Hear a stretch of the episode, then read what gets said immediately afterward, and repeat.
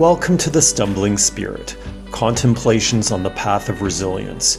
Whether you realize it or not, you are resilient. It's your birthright. As you take in your next breath, know this truth. It's not only about your capacity to overcome difficult situations, but it's about your courage to do the necessary work to heal, learn, grow, and move forward. What you gain is invaluable wisdom. And it's through these hard stumbles in life that we often discover a new purpose that aligns with our spirit. My name is Fabio da Silva Fernandez, Reiki Master, Mindfulness Coach, and Mystical Explorer. Join me weekly as the Stumbling Spirit podcast highlights the lives of extraordinary people like you, sharing transformative stories and beneficial practices of resilience to guide you on your wellness journey.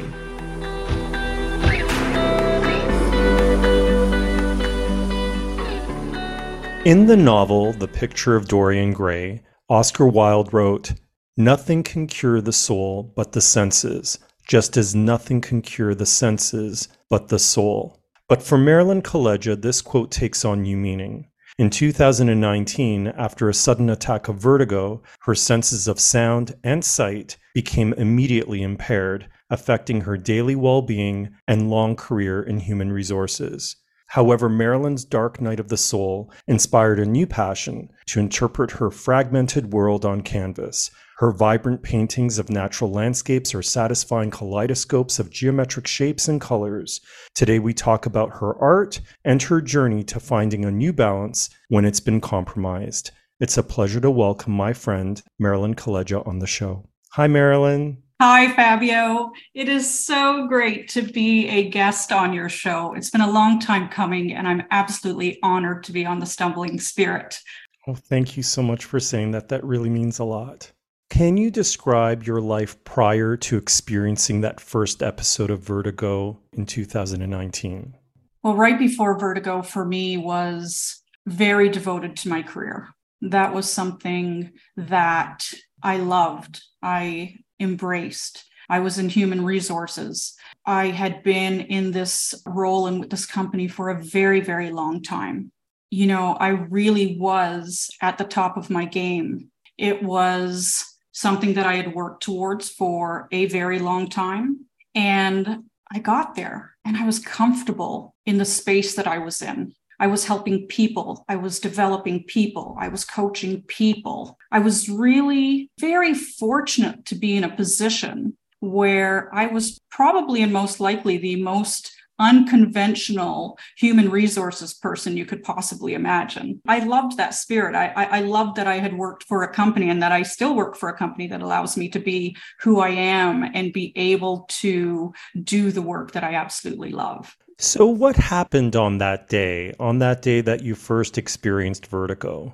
That was a challenging day for me. I didn't quite understand what was happening to me. As a matter of fact, I, I think that this is going to sound very, very strange. I have to go back just a little bit because it was actually a journey before I actually got there. It all started as a cold. So in July of twenty nineteen, I had a cold. I had a cold that seemed a little bit different than any other colds that I had. I had things that were just not feeling right. I had, a, for about a week's time, I had an ice pick headache. I was just feeling not only out of sorts and, you know, dealing with the regular symptoms of a cold, but then things started to gradually happen. I had a significant earache that I had gone to the doctor for. They gave me some, you know, some medication to help me with that. While I'd like to say that there was an actual significant moment of that vertigo happening and that moment of exactly when, it actually took quite a bit of time for it to finally hit. So I was having small episodes of not so much vertigo, but imbalance, spatial orientation issues. All of that started to happen. And then I had the vertigo. I was scared. Thankfully, I was at home. My life partner, Krista, who I've happily been with for over twenty-seven years, was here at home with me. And my world just started to spin. spin out of control. I could not lift my head. I could not move. I was needing help to get to the bathroom because I was so nauseous. I was vomiting and I could not stop this world, this dizziness from happening. We were both quite scared. And I said to Krista, I said, Krista, I think I need to go to the hospital. You know, it takes a lot for anyone to say we need to go to the hospital or I need to go to emerge. And we didn't even then really think about it. We waited a few more moments. And I, once Krista saw me kind of laying on the couch to, in whatever degree or capacity I was in, I couldn't even lift my head because I just needed my world to stop spinning. And then she called nine one one and the ambulance came. First time I've ever been in an ambulance. They immediately gave me, uh, you know, a couple injections so that I could, well, hopefully stop the spinning. And they took me to one of the local hospitals. I was waiting in Emerge for quite a long time. While I was in Emerge, I started to have significant panic attacks. I was trying to slow down my breathing. This was all very, very, very strange and foreign to me, because Krista was with me when we were waiting to be treated. And finally, when I was seen, a doctor had mentioned to me if I had ever heard of something called the Epley maneuver. I said no. And he said, okay, he said, I'm going to try a series of various positions to help see if we can get you back to a place of stopping your world from spinning.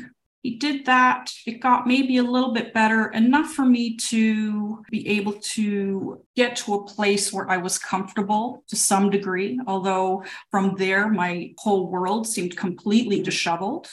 Within, I would say, a couple hours of that, allowing some of the medications that they had given me to kick in, they had released me. And Krista and I, I remember we tried to find a taxi or something to get home. And we couldn't find anything. Thankfully, I live fairly close to the hospital sector. And I remember walking home and not being able to walk by myself. I had to have Krista.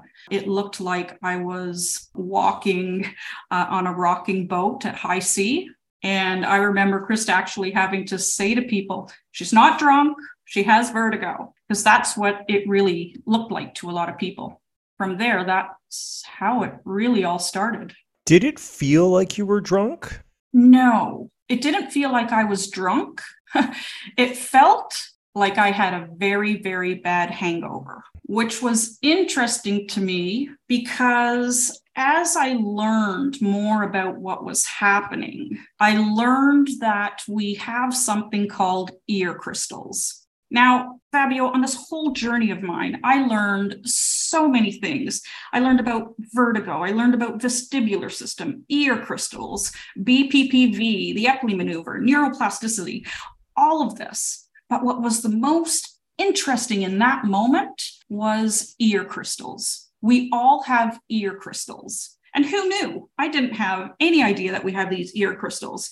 And should one of these ear crystals displace Even, even slightly, it's going to rock your world. It's going to bring on the vertigo. It's going to bring on the imbalance. It's going to bring on everything.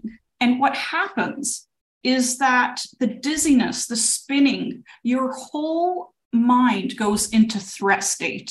It quickly kicks into fight or flight because it needs to stabilize. So it starts to overcompensate for everything.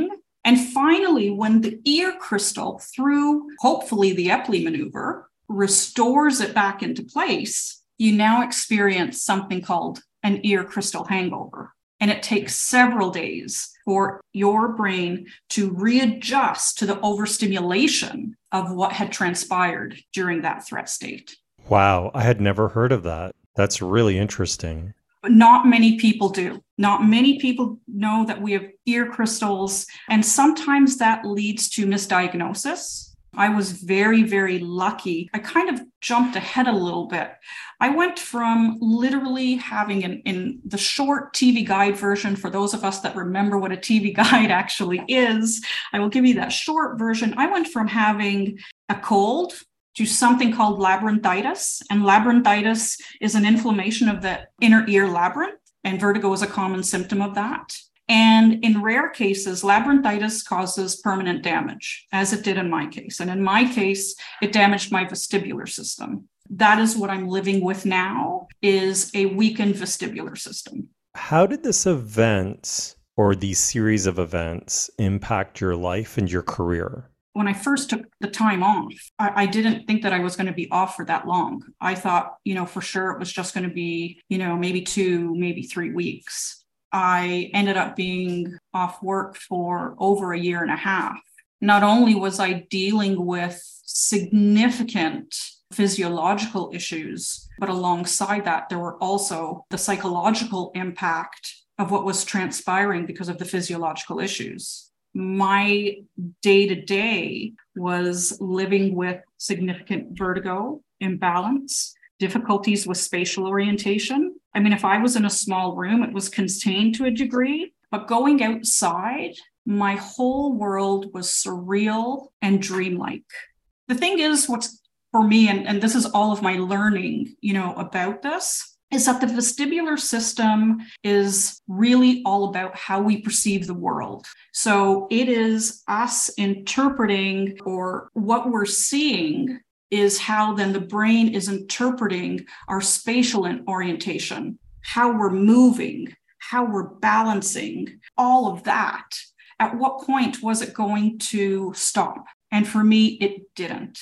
I was very, very fortunate that during this time, I had a wonderful medical team and that they were able to diagnose it quickly. Because once we understood what was happening and that there was damage to the vestibular system, then we could put the right practitioners in place. I had a G P, absolutely wonderful, amazing. I had a great team at Toronto General, which was great. But then what it really came down to was my vestibular physiotherapist and my psychologist.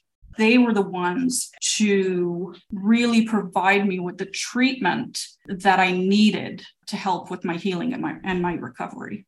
To go back kind of to full circle to your full question, we didn't know how long that was going to take to restore itself. And I kept having bouts of the vertigo and everything else uh, alongside that. And we just didn't know, again, at what point was it going to subside. And hence I was off for that period of time.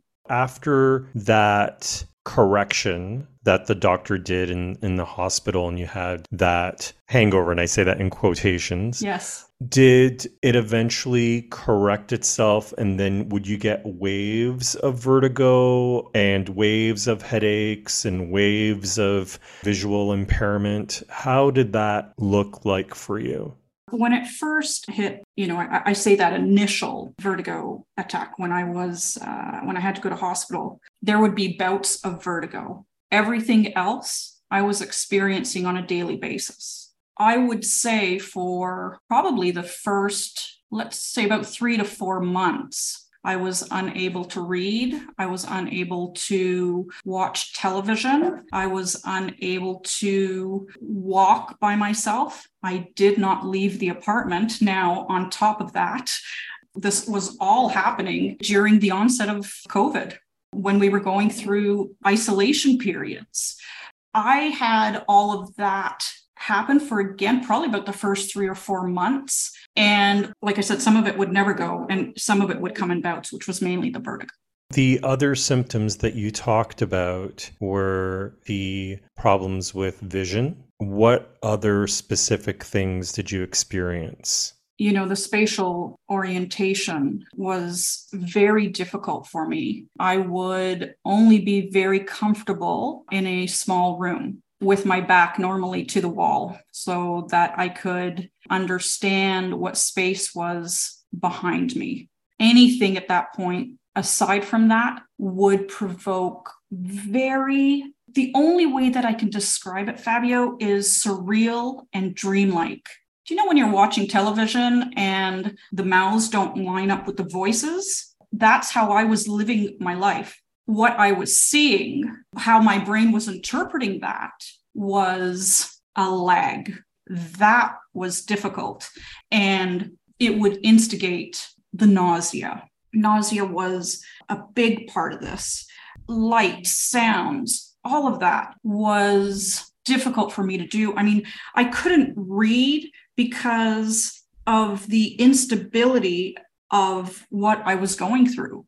You know, television bothered me for that same reason. Things were going too quickly or too fast. When I was finally comfortable enough to go outside, I would not go outside by myself because I couldn't walk by myself. I could walk much better in a smaller space than I could outside, because the moment I went outside, it was too difficult for me. There was too much going on. There was too much motion, you know, so I would have to hold on to Krista. And you can imagine the vulnerability, not quite understanding balance. The sidewalk, I didn't know where the curb ended. I didn't know where it began. And if someone was behind me and they walked right by me, it just, it threw my balance off. And I remember one particular day when I was walking through a crowd of people, not only, and this was just on the sidewalk, right? Like, so I had people coming at me from the front. I had people coming at me from the back, totally threw me right off. I was unable to walk. I was completely unstable. And I remember this one person saying to me, "Hey, you drunk?" And I just thought, wow, you know, I just wanted to turn to them and just say, you know, do you actually understand how, number one, that I'm being impacted by, you know, vertigo and I have a vestibular issue, but for them to like truly understand how much it actually took for me to get out there and have the confidence to and security to feel okay that I was actually out again. Like that was a big, big deal for me. I'm sorry that happened to you. I do need to say that I experienced a very similar but different issue to you. I experienced a minor onset of vertigo. This happened almost a year to the day. I had a few days of what I describe as dizziness. Part of that included tinnitus, which is that ringing in the ear. My hearing is significantly impaired in my left ear. I ended up going to the same clinic as you, mm-hmm. and it appears that I'm not going to be getting my hearing back just because it's past that window of possibility. I would like to know, where are you right now? How are your symptoms today? And what is your prognosis? First of all, you know, I remember you and I speaking once about what I was going through. And ironically, you had been going through, as you just described, something very similar. This is why I think it's just so important that we share our stories, because I remember in that moment, there is something about having a shared experience, right? When I was going through this, we were so isolated anyway because of the pandemic, but I didn't think anyone else was going through something like this. And I found solace in a website where there were others that were experiencing vestibular disorders. There was something about that, like I said, that I felt very much gratitude for finding, because I thought that I was the only one going through this. And we were already going through such a difficult time, an isolation period, that I felt doubly isolated. I was pulled from a career that I absolutely loved, and here I am experiencing something very much alone. I am sorry to hear that you're also going through what you're going through. For me today, I am better. I went from saying I am suffering from to I am living with. And the moment that I gave myself permission to say that and to think that, it was empowering for me. It was transformative. My self-talk has completely changed, because for me, it's about adapting. Look, I will tell you that I am much, much, much better. I don't know. As a matter of fact, just this past weekend, I had a scare where I was experiencing just the tipping point or just the start of having a vertigo attack. And it immediately pulls you back into that threat state, because you're like, uh-oh, here it comes on again, you know, and you just, you never know. It puts you in a very, very vulnerable position for that instant to think, okay, how long is it going to last? Where am I right now? How am I going to get home? Am I in a safe place for this to happen? You know, et cetera, et cetera. That doesn't happen very often. What I am dealing with now, which is the most difficult, is still the spatial orientation. large crowds, significant movement. I still have difficulty on subways. All of that is hard. I did not mention, I also have hearing loss as well. For me, it's my right ear. I still live with the tinnitus.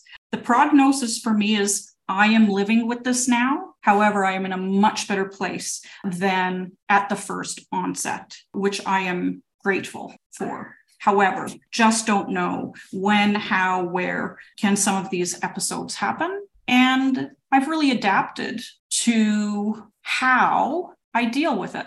I am grateful. I mentioned earlier neuroplasticity. If you don't know much about neuroplasticity, it is really about retraining the brain to recognize its structure, functions, or connections. That really was a part of my rehabilitation.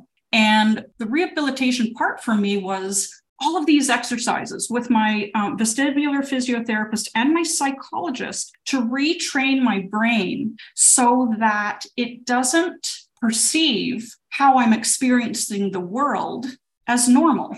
I had to work really, really hard, but isn't that the beauty of the human body? The human body is resilient. It indicates to us we are sick because our body, our mind is trying to tell us something. Neuroplasticity for me gave me an understanding that through a lot of hard work, through a lot of rehabilitation, I can work at adapting to my new life. And I did, and I do, and I'm grateful for that. What kind of exercises did you do?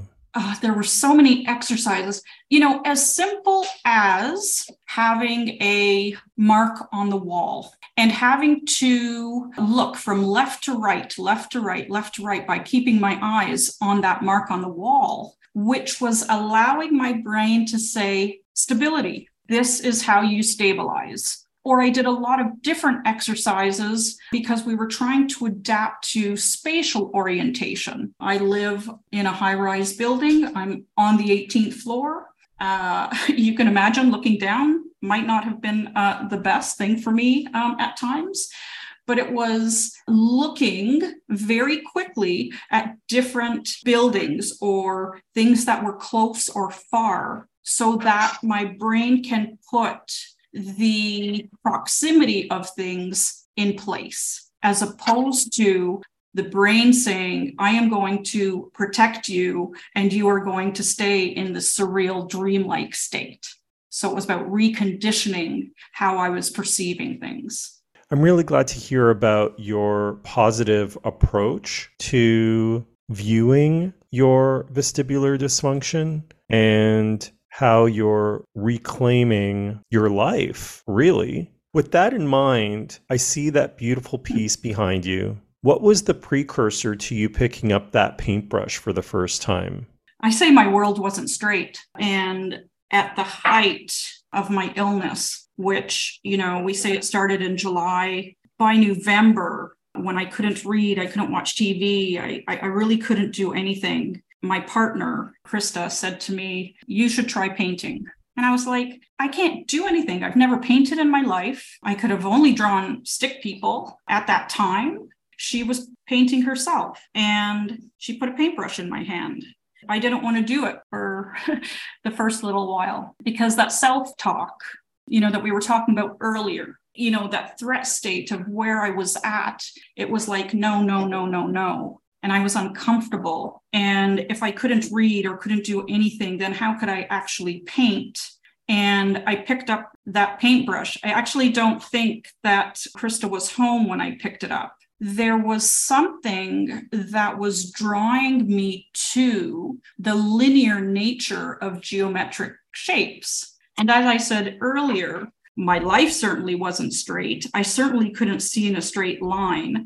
Um, my life was in chaos, disheveled, disorganized because of my, you know, both physiological and psychological symptoms. And here I was drawn to painting straight lines. And guess what? I could do it. Now, it wasn't easy, but I loved it, and for some reason, I could do it. When we talk about the neuroplasticity of the brain, That's what I was experiencing. That was my healing. That was the discovery of rehabilitation. I couldn't do anything else, but I could paint. I could focus in on. I could forget everything else that I was experiencing. And that started my journey. I finished that painting. It took me a while, but let's just say, I mean, it took me a month. And I remember just looking at it like it was my pride and joy, because I couldn't really do much else at the time. How often do you paint? I paint as often as I possibly can. I do have a full-time job. I am grateful at this point that I have an employer that is accommodating, and based on everything that I am still experiencing, I do have a, uh, I, I work a four-day work week, which uh, again, I'm grateful for. So I paint because it is just so healing and therapeutic for me. I am someone who particularly through, you know, I, I focused a lot on the physiological symptoms of the vestibular illness, but I will say that there was a significant amount of anxiety, depression, cognitive dysfunction as a result of that. Painting uh, allowed, again, for that healing. How would you describe your style of painting and what it represents to you? First of all, it's very linear. It's geometric. At first, I was drawn to rectangles and squares. And like everything I do in my life, with every single painting I had, I mean, it's all self-taught. Like everything I do in my life, with each painting, I challenged myself to learn more, to do more. And I would say probably by about the third or fourth painting, I was absolutely fascinated by triangles. So from then on, I probably have about thirty paintings to date. When you actually see my paintings from the first to just say the thirtieth, you can see the growth. You can see, you know, a lot of that, but it is, I would say it's geometric abstract, but maybe more so geometric realism. I'm drawn to painting trees. Landscape is just so wonderful. And I, I have to talk about this, and it is so important. When I was finally gaining confidence in myself and my ability to walk, and still with this insecurity, but I started to walk to Queen's Park, which is probably about five or six blocks from where I live. And it was my comfort. But there was this tree, and this tree is on Victoria campus. And it's it's a, a catalpa tree, which is uh, known as a cigar tree. And it's just big, magnificent, gnarly. There's just something about it that I fell in love with. I would go visit this tree as often as I could, and I would go to Queen's Park as often as I could. And I was drawn to trees. I was drawn to nature. I was drawn to the healing aspect of trees. And I've spoken to many colleagues and friends who have had significant illnesses in their life. And for whatever reason it is, they've always talked about the healing nature of trees. Now, we know that trees are the lungs of the earth. We would not be here without them. They're the cooling system of the earth. But there's this healing, rehabilitative nature to trees that's calming, that helps with anxiety, depression. We innately gravitate to nature. And you may not know it, but you feel it the moment you're surrounded by these magnificent, wondrous trees. Actually, I have a painting called Branching Out. It was inspired by that cigar tree. I've always wanted to honor that tree in, in some way, and it was my way of honoring it. Like I said, it's about my tenth painting or so, and feel like me falling in love with trees and painting really did save my life. It changed my life, actually. Is that your favorite painting? I have a few. You know, when I paint, they all represent a part of my journey. my journey of healing and, and self-discovery and, and passion. Like I said, I didn't know that I could paint. And when I look at some of these things, I'm like, how did I even create that? How did I know? Sometimes I look at my earlier pieces, particularly I would say maybe the first twelve. And I know this sounds cliche, but I've always wanted to call my first series The Art of Healing, because that's what it represents to me. And I titled each and every one of those paintings, although I never actually, interestingly enough, never titled my first piece. But sometimes I look at these pieces and get quite emotional because they helped me through a difficult time. I have many favorite pieces, I think, because they're so reflective of my journey. Even today, when I'm creating a painting, there's so much love that goes into even just one triangle. They all tell a story. And the cool thing about it for me is that they're representative of a little bit of me, how I interpret the world now. I really resonate with your connection to trees. Often when I'm walking in nature or on a trail or in the ravine nearby, if I see a tree that I'm drawn to, I'll walk up to it and I'll just place my hand on it, or I'll hug it, or I'll talk to it. There's a real connection with nature, and I really resonate with what you said and why it inspires you to paint what you do. In looking at your paintings, I can really see fragments or fractals of geometric shapes and color and vibrancy and beauty in the landscapes that you represent. I'm wondering if these are actual places that you've been to, or is it just your imagination? Great question. All of them are inspired by a photo that I would have taken. Particularly, many of my earlier works are inspired by trees, actual trees in Queen's Park. Maybe about two years ago, I was in New Brunswick on one of the nature trails in Saint John, and it was maybe a two-hour hike, but it was just one of the most stunning, beautiful days in November. We were in t-shirts. It was just one of those anomalies, right? And wonderful, wonderful, sunny, beautiful days, and we're hiking. In this area, they, they do have the highest tides in the world. At the time when we were hiking, the tide was out. And if you know New Brunswick and you know this particular area, the mud flats just have this beautiful color of pink tones. And it was just really magical. And I, I took a few photos, not ever thinking that I was going to paint them. And when I came home, I would say, you know, a few months later, and I was looking at those photos because the photos in themselves looked like paintings, and they inspired me. So they are places that I have been to or that I have gone to. My paintings are loosely inspired by an actual tree or an actual place or whatever my muse, my muse is at that time. And your medium is acrylic? My medium is acrylic, yes. Acrylic on canvas. Something about it, it's forgiving, uh, which is also wonderful. But I do think at some point I may dabble in oil. Um, but right now, acrylic on canvas is my medium of choice.